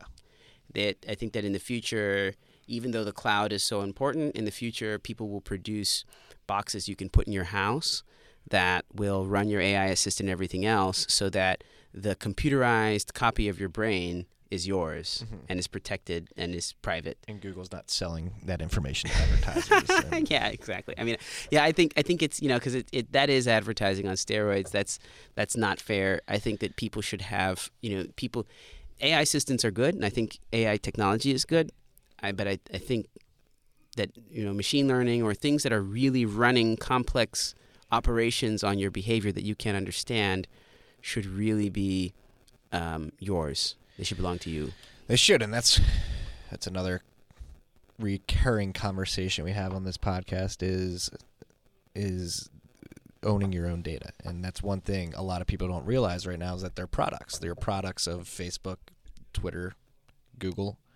They're following you around the internet and they're selling your data to advertisers. Yeah, And I, I think so. that's One, mm, sorry to interrupt, but that's why Bitcoin's so beautiful and the concept behind Bitcoin's so beautiful is because it's a push system where you're pushing data when you want to reveal it and it's not getting pulled from you automatically. Yes, yes, yes, yes. I think that's a very good point. And um, I mean, uh, I played around with uh, Toshi. You know, I don't know if you, yeah, it, it crashes a lot. What uh what Brian Armstrong was building when he should have been implementing SegWit? Hey, hey, leave me out of that, man. I'm kidding. Just, I'm not gonna get, I'm not gonna tell Coinbase how to run their business. uh, oh, you know, you can. It's a it's a free world, right? Um, but you know, and and and I have I do have opinions on Coinbase, right? Um, that you know, and I, I guess I'll talk about maybe in a few seconds. But the, the point I was thinking about was I I do I you know. I, th- I find it interesting to do the ad bot on Toshi, right? Mm-hmm. Because I think that, you know, that concept, right? Just that concept does drop some millions out of Facebook's market cap, Mm-hmm. right? Once once you can successfully implement a sustainable ad bot, right? And like I was using Toshi for a while, and with the ad bot, I was like, free ether every day, free ether every day, and then every so often they'd be like, there wasn't enough funds in the ads. He didn't get yours. And then I was like, ah, put this thing away. I didn't get my free ether today. right. So I, I, was, I was playing around with it. I put it away. But like, um, and when it comes to that concept of owning your own data, you know, I remember the Diaspora project, right? And it was really interesting. And I thought, oh, this is really good. And, you know, and it was actually really ahead of its time because, you know, the whole de- concept of a decentralized social network, right? And let's, let's talk about diaspora a little bit. What is it? Can you explain it for people who, who don't okay. know? Um, generally, uh, it's decentralized Facebook mm-hmm. that occurred many years. I can't remember how many years it even started. It was it was maybe three or four. It occurred. It occurred well before the CryptoKitties and ICO craze, Mhm. right? And the whole concept was this whole concept of you know own your own data. You can basically run kind of something like a node, where you you know you have your friends and your in your and your interaction on the diaspora network, right? Yeah. And when I thought about that, like, and I think about it, I'm like, so that's a company that actually I would like to see an ICO from, or something of not like in a typical fashion, but that's something that's an idea an implementation that you know should be receiving funding and should be growing because the concept of like owning your data and especially when it comes to social media if you say a lot of interesting things on social media Mhm. and there's a lot of revenue being generated from those things you should be automatically compensated for that Yes. content because you're a content producer right Mhm. and um, especially when people are getting you know they're spending so much time on these things they you know give them some of the value so i think that you know decent especially with decentralized communication you know i'm i'm very into technologies that would help enable people to create their own versions of you know uh, walled social media Mhm. um, applications using open protocols like Signal Protocol and other things, right? Mhm. That, that, you know, so so that you can have some confidentiality and you know say what you want to say because that actually leads to more productive and good ideas. Yeah, no, I think Blockstack's definitely definitely one of the projects working on that. And Mhm. I, I, I respect Ryan and uh, Muneeb, the two co-founders of Blockstack, very much. I've been to a few of their meetups throughout the years here in New York, and I think they have a really good grasp on this concept of owning your own data, and are building out an incredible platform with Blockstack. Um, and then beyond that, it's like there's there's not too many projects I'm excited uh, about in in that in that regard. But Yep. Yep. it's something people are beginning to think about, Yep. and that's something we didn't think about like as the internet grew into what it is today, and Mm. just people were like, "Oh my god, it's so easy to sign up for Facebook and start sharing stuff." They never even thought about that they were they were products, and now people are waking up to it. We're iterating on these things, and we're realizing that maybe the way we structure the internet and the companies built on it are at our first uh, throughout our first go isn't the best way. And now it's okay. We we we recognize that uh, users being products probably isn't the best thing, and let's start building out these new systems where where you can give control back to the consumer. But yeah, it is it is very interesting, and we we spent a lot of time talking about things other than uh, Bitcoin in terms of ICOs and stuff, and then I feel a little bit of responsibility. I do get asked questions about these projects and other things, and I, as someone who has uh, vetted projects as a lawyer, um, you know, for money, you know, for a job, and then also uh, in terms of our own fundraising and funding of other companies, the one thing I say about these things is look at the use of funds page. That's the only thing you need to read. Look and see where is the funds raising being raised going to go. It, and personally, I have you know, if I were to go to an investor that invests in one of our companies and say I'm running this new project and I want half of the money for the project and the other half. I want to have a party with it. They would basically run me out of the room. So and you know and so I'm not really so. I sound a lot of times I sound like Well, a Bitcoin It's max. not always. It's not always a, a party line. It's usually marketing. Yeah, They're gonna disguise that party with marketing. right, but, but if your D is so good, you don't need to market it, right? There's the internet, like you know, like Exactly. things can grow. You know, I put up some stupid Facebook post talking about space and spaceships, and people like, you know, and and, and uh, you know, and it's moving, right? So if your idea is really super good, you don't need to put like literally. You know, I, I had a, a group of people in DC, right? I wanted to meet with people about talk about this stuff because I was so excited.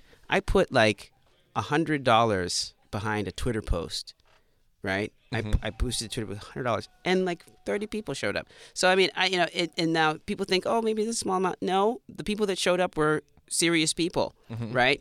So uh, you don't need that much to market a really good idea or something that really people are really excited about, right? I mean, if you're trying to change a paradigm, maybe you got to put a lot of money behind it.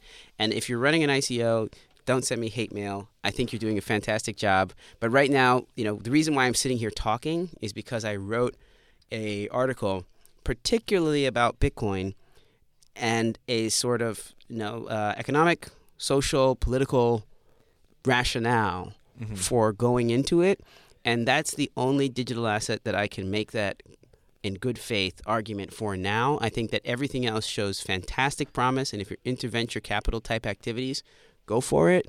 But for you know, for me, I see myself as a value investor with everything that I I decide to spend time on. Mm-hmm. And even though I'm not getting a return for the time I spend on Bitcoin in terms of money, I'm getting a h- exponential return in terms of knowledge. So I spend my time on it for that, and I talk about it for that because I think other people, you know, need to pay attention. And you know, now we have like, I, I always tell people like recently Dropbox is going to IPO. I was using Dropbox since Dropbox was available to be used. Right. The moment I saw it, I was like, "Whoa, this is great!" You know, and like it has advantages still to this day. You know, you use Google Drive and everything moves up and down over the internet. You know, it uses lo- your local network to optimize, you know, data moving amongst computers and other things. It's very, it's a very great product, right? Uh, but you know, I never had an opportunity to get any value aside from being a customer. And now some people somewhere are going to make a lot of money off of something that I've been really happy and excited about for many, many years. This space is one where you can get, you know, y- the, the, get rewarded for for your excitement and enthusiasm without having to ask Mr. Moneybags, right? Which Mm-hmm. Yeah. is which is which is good. no, which is which is incredible. Like the open source nature of these protocols and, and these projects, just allowing the the uh, retail investor to participate is something that people are are just getting acquainted to and are addicted to. Like you- Right. It's and, and, and so and, and that's and that's also very interesting because I think that one of the things I'm hoping to see in 2018 in this space is the rise of more registered investment advisors who understand this, who don't just, you know, um, throw it off. I remember I was talking to somebody, and I was talking to a company I work with, and I was saying, "Hey, you need to spend more time on this space, and particularly Bitcoin." And they were like, "Well, we got these other projects."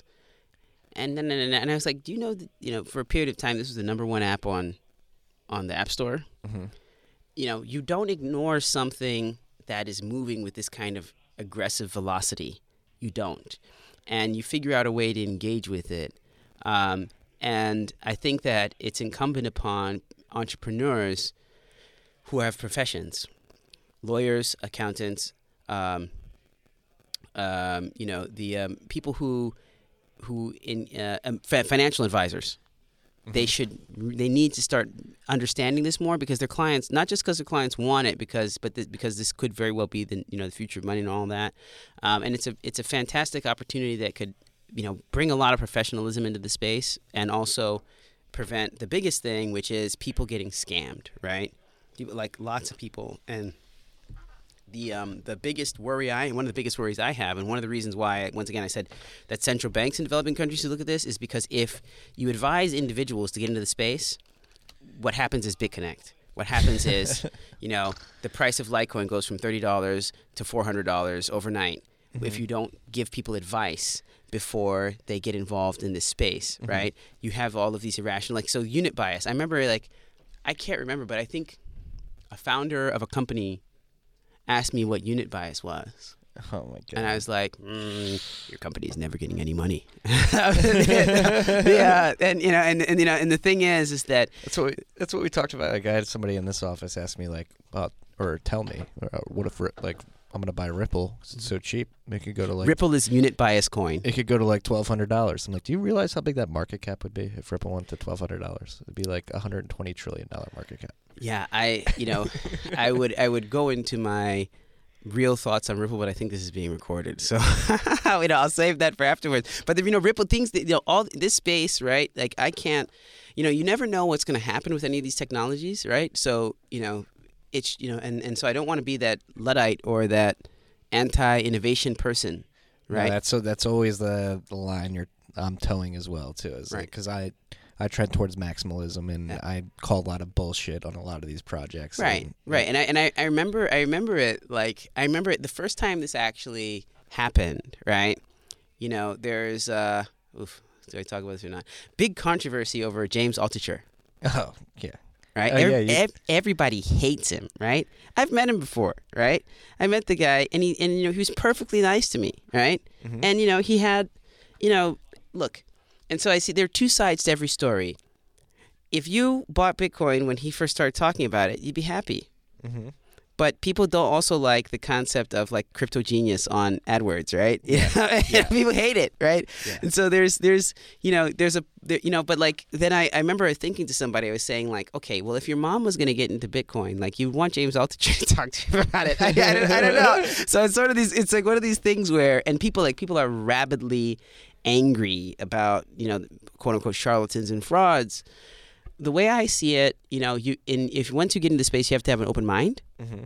and what I would suggest is people should listen to everybody and then just pick the best things for themselves. And then like, and me purposely, the reason why I gave my the ICO disclaimer in this talk is because usually I try and avoid even talking about them Mm-hmm. because they're they are it's uh, the same. It's like crack cocaine.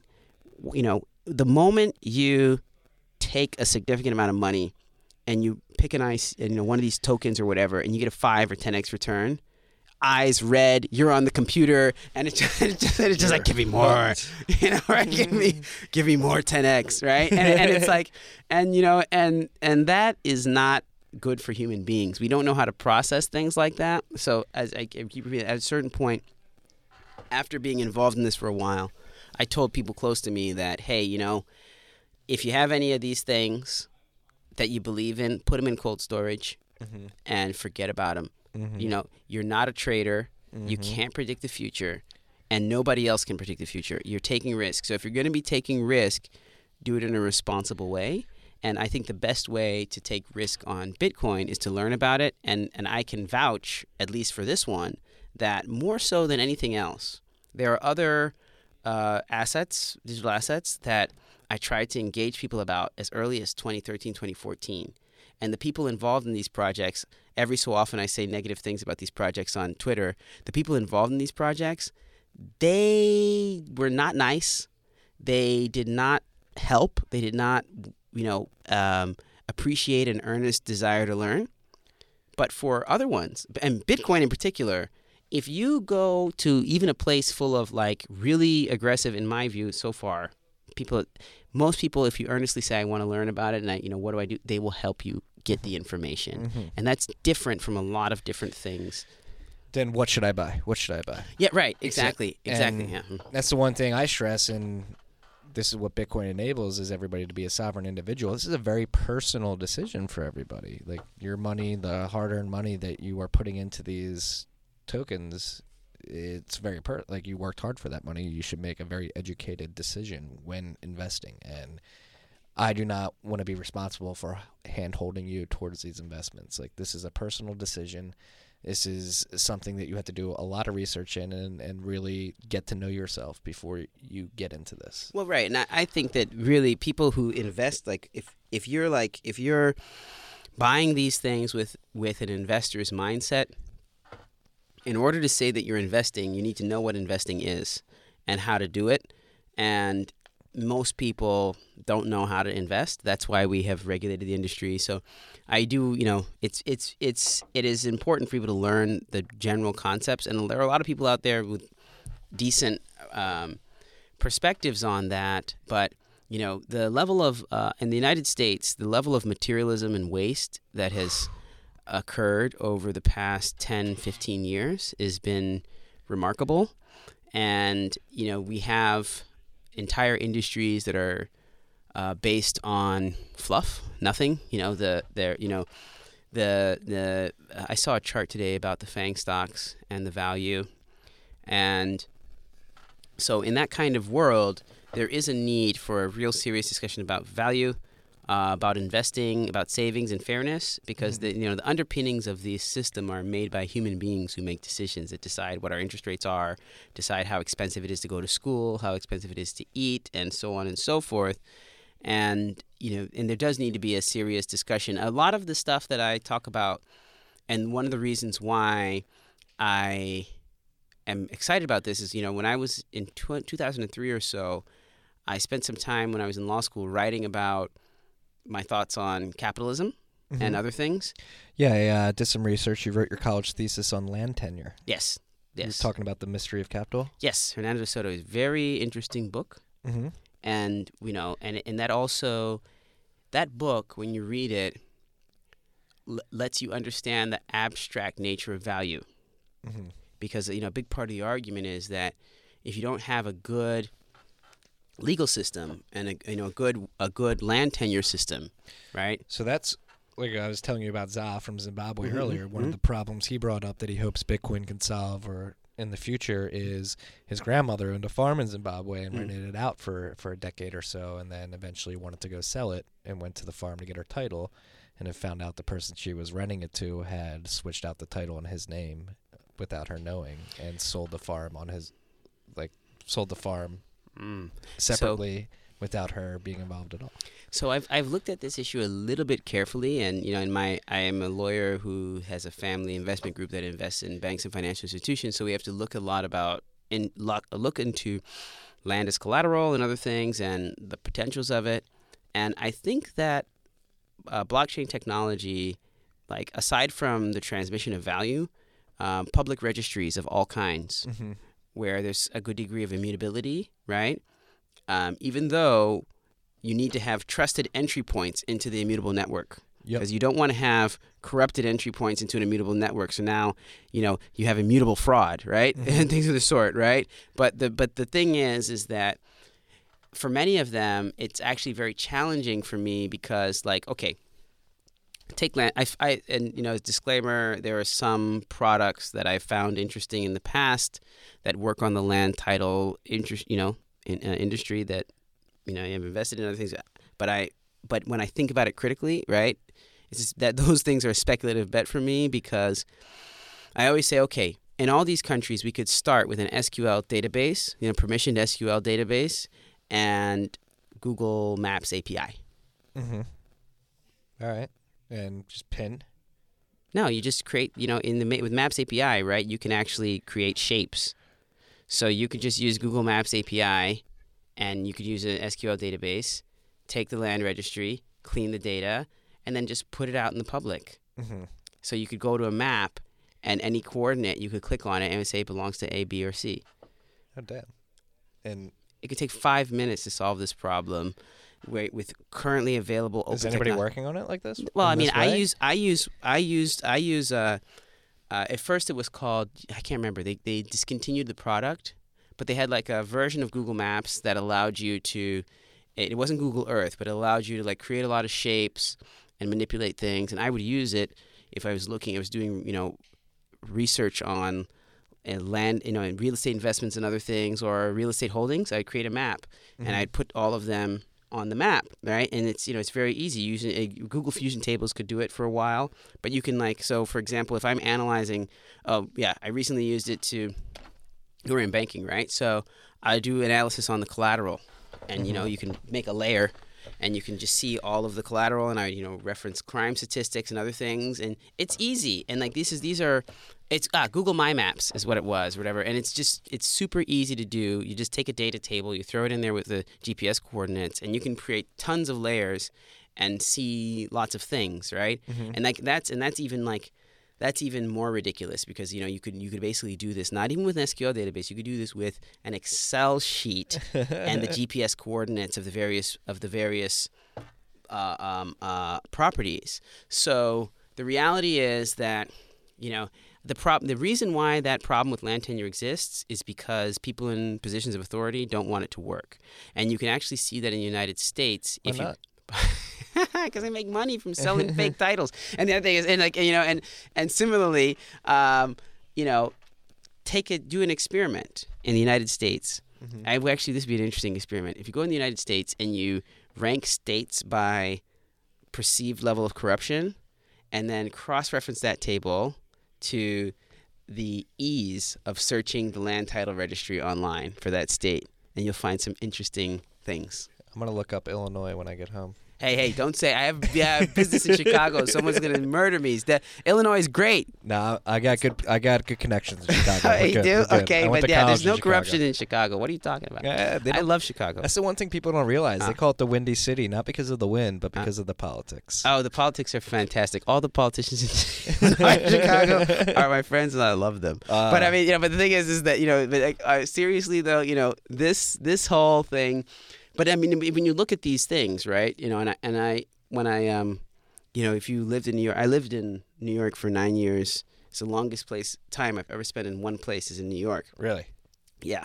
And so, and any time you live in New York, you pay attention to real estate, right? Took some real Mhm. estate development classes. And so I got into, you know, all the new emerging websites like PropertyShark and other things at the time or in the early, you know, aughts, or whatever, right? You know, you look and you can, and it was so exciting to me. I was like, whoa, I could pay these people money and I can see who owns any property in the city. I was like, what? And so, I, you know, so I would just go and I would just go and look at, at properties and just see, okay, who owns this one? Who owns that one? Oh, look, you know, and it's interesting, right? Mhm.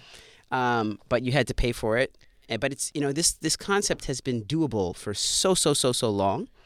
It's just that you know people you know don't you know people have it, it's the it's the public that needs to demand it to happen. Yeah, the incumbents don't want to give up the uh, the authority to to register. No, right. I mean, but even like even not the because like so in this use case, right? I think that the immutability is the big thing.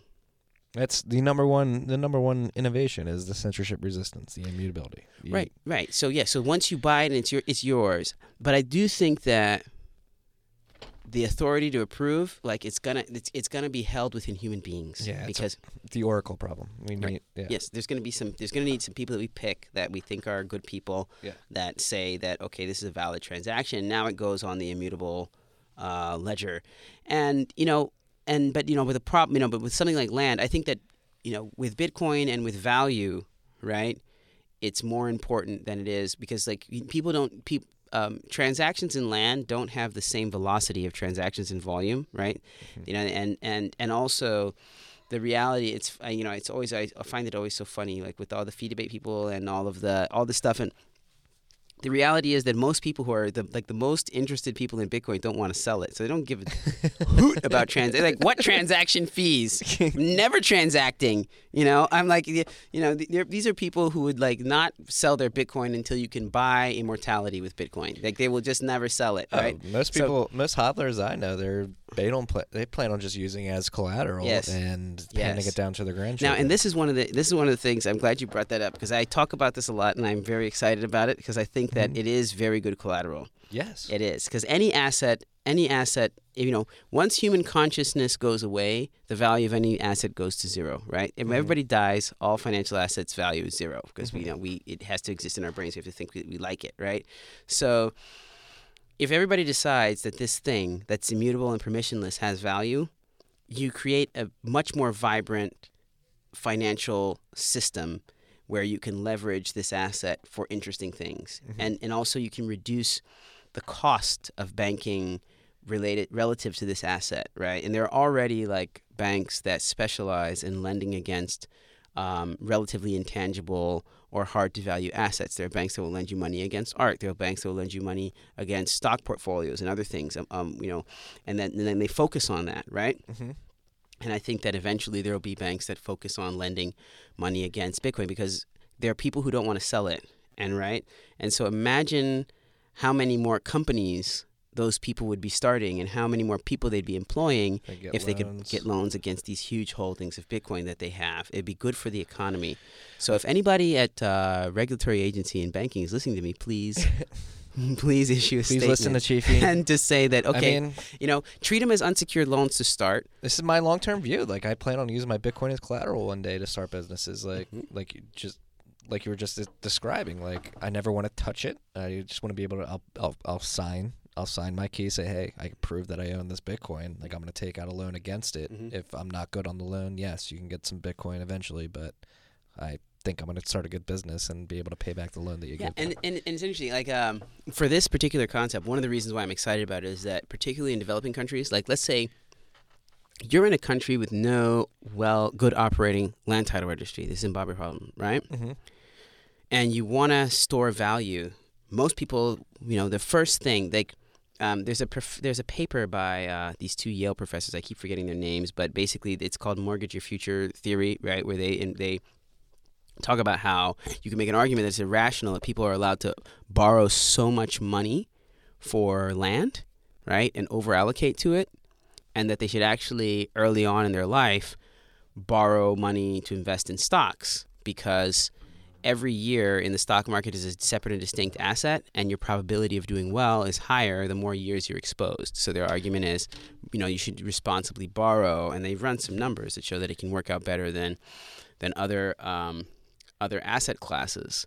Um, so I think the con- I think that people need to think carefully, like, and we need to readjust banking systems to not be so focused on real property and other things, and think about other more interesting assets. You know, like encouraging people to be able to once they have proven that they have a good advisor and they know about uh, financial management, they can borrow certain amounts of money to invest in uh, you know, ass- earning assets other than real estate, right? Because now, like anybody, you don't have to pass any tests to buy a house. You, once you have the down payment and the credit score, here you go. You may not even know how to plunge a toilet, and you can buy a house, right? You know. So, but you know, but if you wanted to borrow a lot of money to buy stocks, they'd be like, "Oh my God, what are you doing? Do you know what you're doing?" Right? You know. And so it's it's a it's a you know, but they're both Sort of a double assets. standard there. Well, not just something, but they're both assets where you can't reliably predict the price, future price, or else you wouldn't have had a financial crisis based on the housing market collapsing, right? So, really, there's more interesting ideas in terms of lending should be allowed. But I wanted to bring up one point, and I'm not I'm not shilling for Opendime, but I think in this concept, it's a very easy, and even in a developing country, We we uh we endorse shilling for open dime here. Okay, good. So it's a it's a it's a it's a you know easy cheap solution whereby even in a country with very low infrastructure, as long as you can maintain a bank vault, you could take uh, uh, uh, custodianship of Bitcoin, right?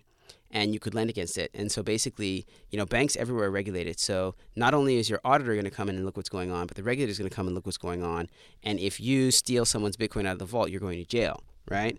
Which is a good system. So someone can safely keep an Opendime in a bank vault, right? And then borrow against the value as the price goes up or down or whatever And have it insured on the back end as well. boom there you go Yeah. and and like this doesn't require like you know trying to create a multi-sig wallet like Parity that's going to get hacked right it doesn't require anything it just take an Opendime and put the bitcoin on and go to sleep right Yeah.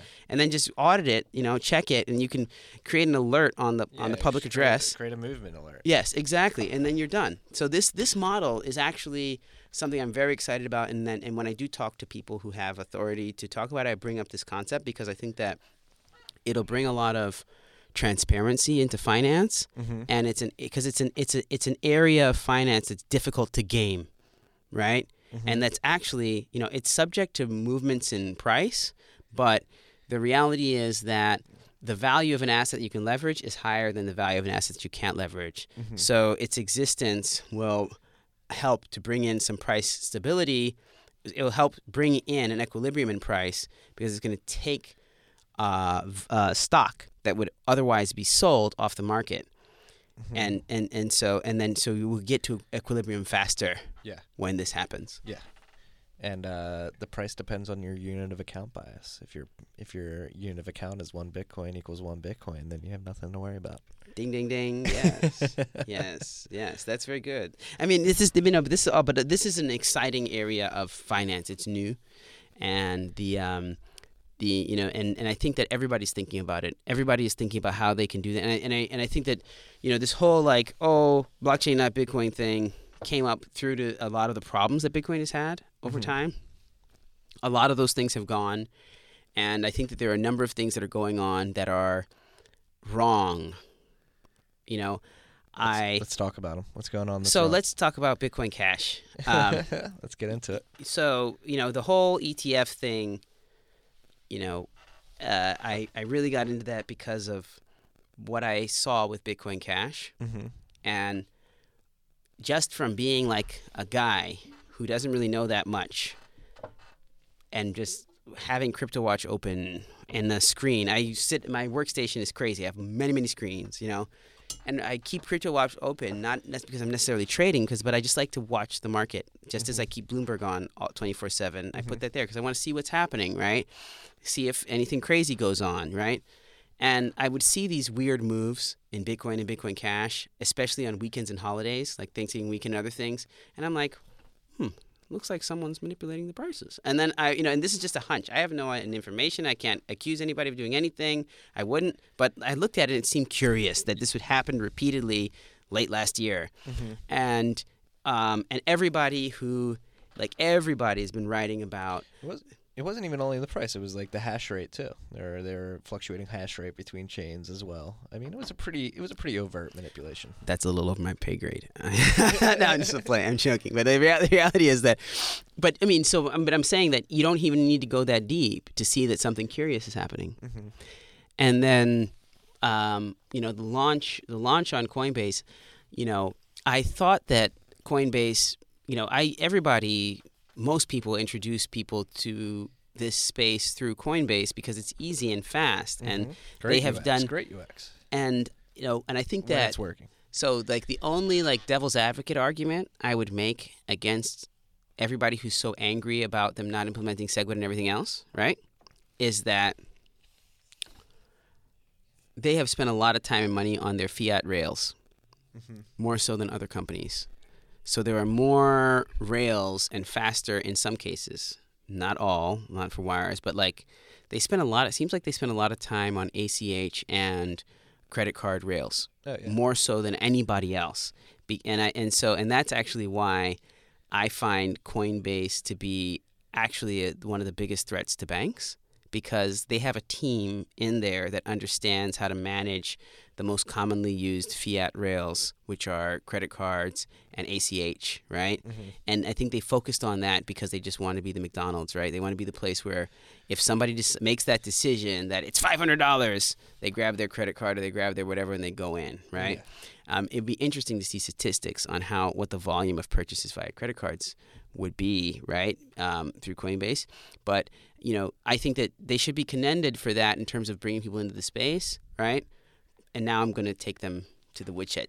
But on in terms of that Bitcoin Cash launch, right? They kind of half apologized, but they need to apologize for that nonsense. That was, it was asinine. Like if you're gonna be the McDonald's of the industry, like give somebody a fucking warning. Just hmm. don't like drop it on the public. Like, so the the reality, and I think I, I may get this wrong, but when, when I was watching it, I think that this occurred in between the launch of futures on the CME and the CBOE, and in each case, right, these exchanges told everybody we're doing it on Sunday.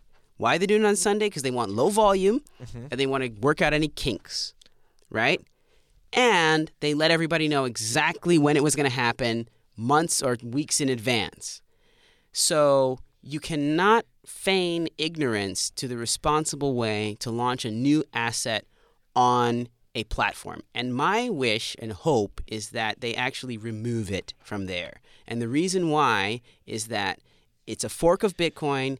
They should not have a policy. And so, actually, I'm pro- I don't want to get hate mail. I'm joking, but not really. I personally think that there should. Chiefy, I will step in where you're afraid to go. you can, yeah, you can say it. but I mean, Brian Armstrong and Coinbase uh, uh. have been I don't want to say enemies of Bitcoin, but they've been actively trying to change Bitcoin for years.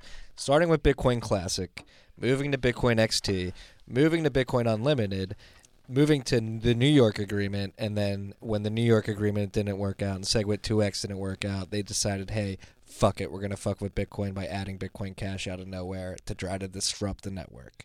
Like for some reason, I don't know why. I don't know what the reason is. I don't know if Bitcoin in its current current state is not as profitable as Coinbase would like it to be for them. I don't know what the case may be, but for some reason Brian Armstrong and his team have been trying to change Bitcoin for years and they've done it unsuccessfully and I think this Bitcoin Cash edition might have been out of spite. I'm I- not going to put any words in your mouth. I'm not going to say this is how you think. Mm. This is my thought. Thanks, I appreciate that. So what what, I'll, what I'll say, and what I'll say is that, um, look, there's a responsible way to introduce an asset on any trading platform, and that res- the responsible way is not by surprise or on like you know, or even if you have a blog post early in the day. Anybody knows this, so. I think they need to apologize for doing that. I think that was very bad for this. That is one of the things that actually soured me on this space and a key reason why I decided to write publicly because I felt that things were going on that people need to know about, and there needs to be a more responsible way. I think that the fund, the only thing that I could speculate is I think there are some people who mistakenly believe that these things can practically become a currency within short periods of time, and they're using various reasons to try and make it a, a, a more widely acceptable medium of exchange, right?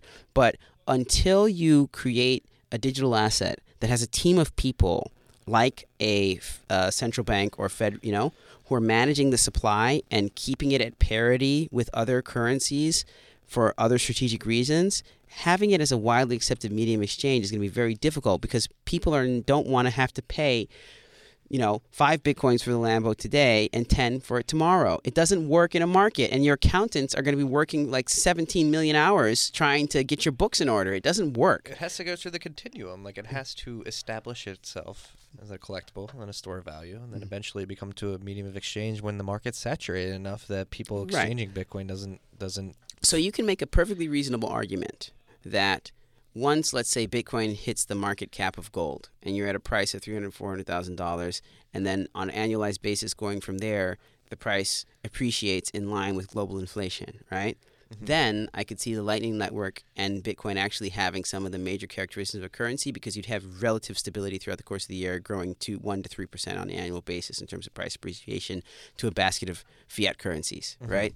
That's a scenario where I can see the Lightning Network really being like, okay, now we have global money, right? But then I get back to Max Weber, right? You know, all currencies really are backed by a state with monopoly legitimate alliance. Where's the Bitcoin army, right? Where are the people with the guns who are going to defend this network when things go down, right? The mm-hmm. U.S. U.S. has it, China has it, Ghana even. We have a military. Everybody has a military, right? To to protect to protect those interests.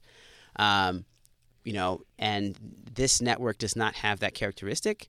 So I don't really see it as a currency. I really believe in the gold 2.0 thesis, um, and I think that eventually, with technologies that we may not be able to perceive or anticipate now, mm-hmm. it can become even you know many more many more things in the, in the future. Yeah, and again, it's establishing itself. It's going to take time. Have some patience, people. That's another theme on this podcast is is trying to tell or trying to help people realize that they need to be patient when these technologies are building themselves right. out. You're not going to get everything right. out of the box overnight.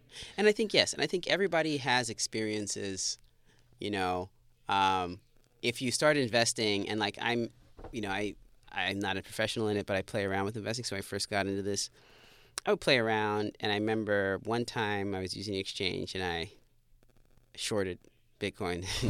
didn't work very well. Sorry uh, for your loss. No, I, I, did, I did not make a loss. I recover from my losses. I do not end the year down. it doesn't happen. So basically, but the point is that I, you know, I was playing around with it. I was just experimenting, right? Mm-hmm. I was mm-hmm. like, how does this thing work? And like, and actually, what do I, you know, what I, people don't like. I get in I'm in, I'm a banking nerd, right? And I'm a finance nerd. So like I will go and open bank accounts and time how long it takes.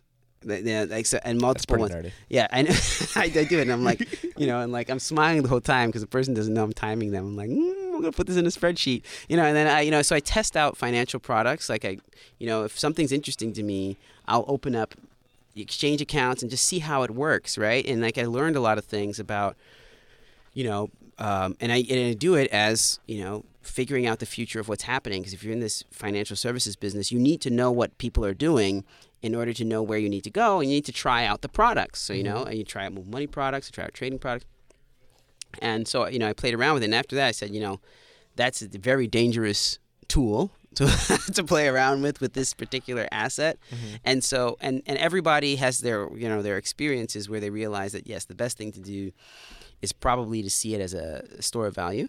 And then like and I, I see it as a store of value at slash emergency expenses slash major expenses, mm-hmm. right? If you mm-hmm. need to make a big purchase fast, that is it, that's a very good use case, and I can see that as a use case for many different types. You know, let's say you have a consortium of companies that are involved in a JV or something, right?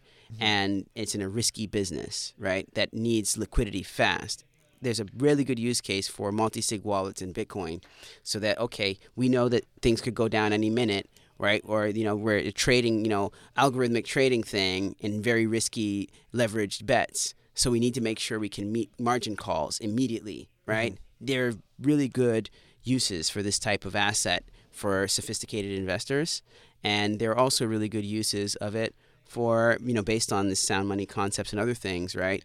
For the ordinary person with a responsible allocation. So it's a it's a, it's a it's a really interesting thing. Yeah, it can really help out with the uh, the clearing side of our uh, financial system. Mm-hmm. Um, but with all that being said, we just blew through two hours there.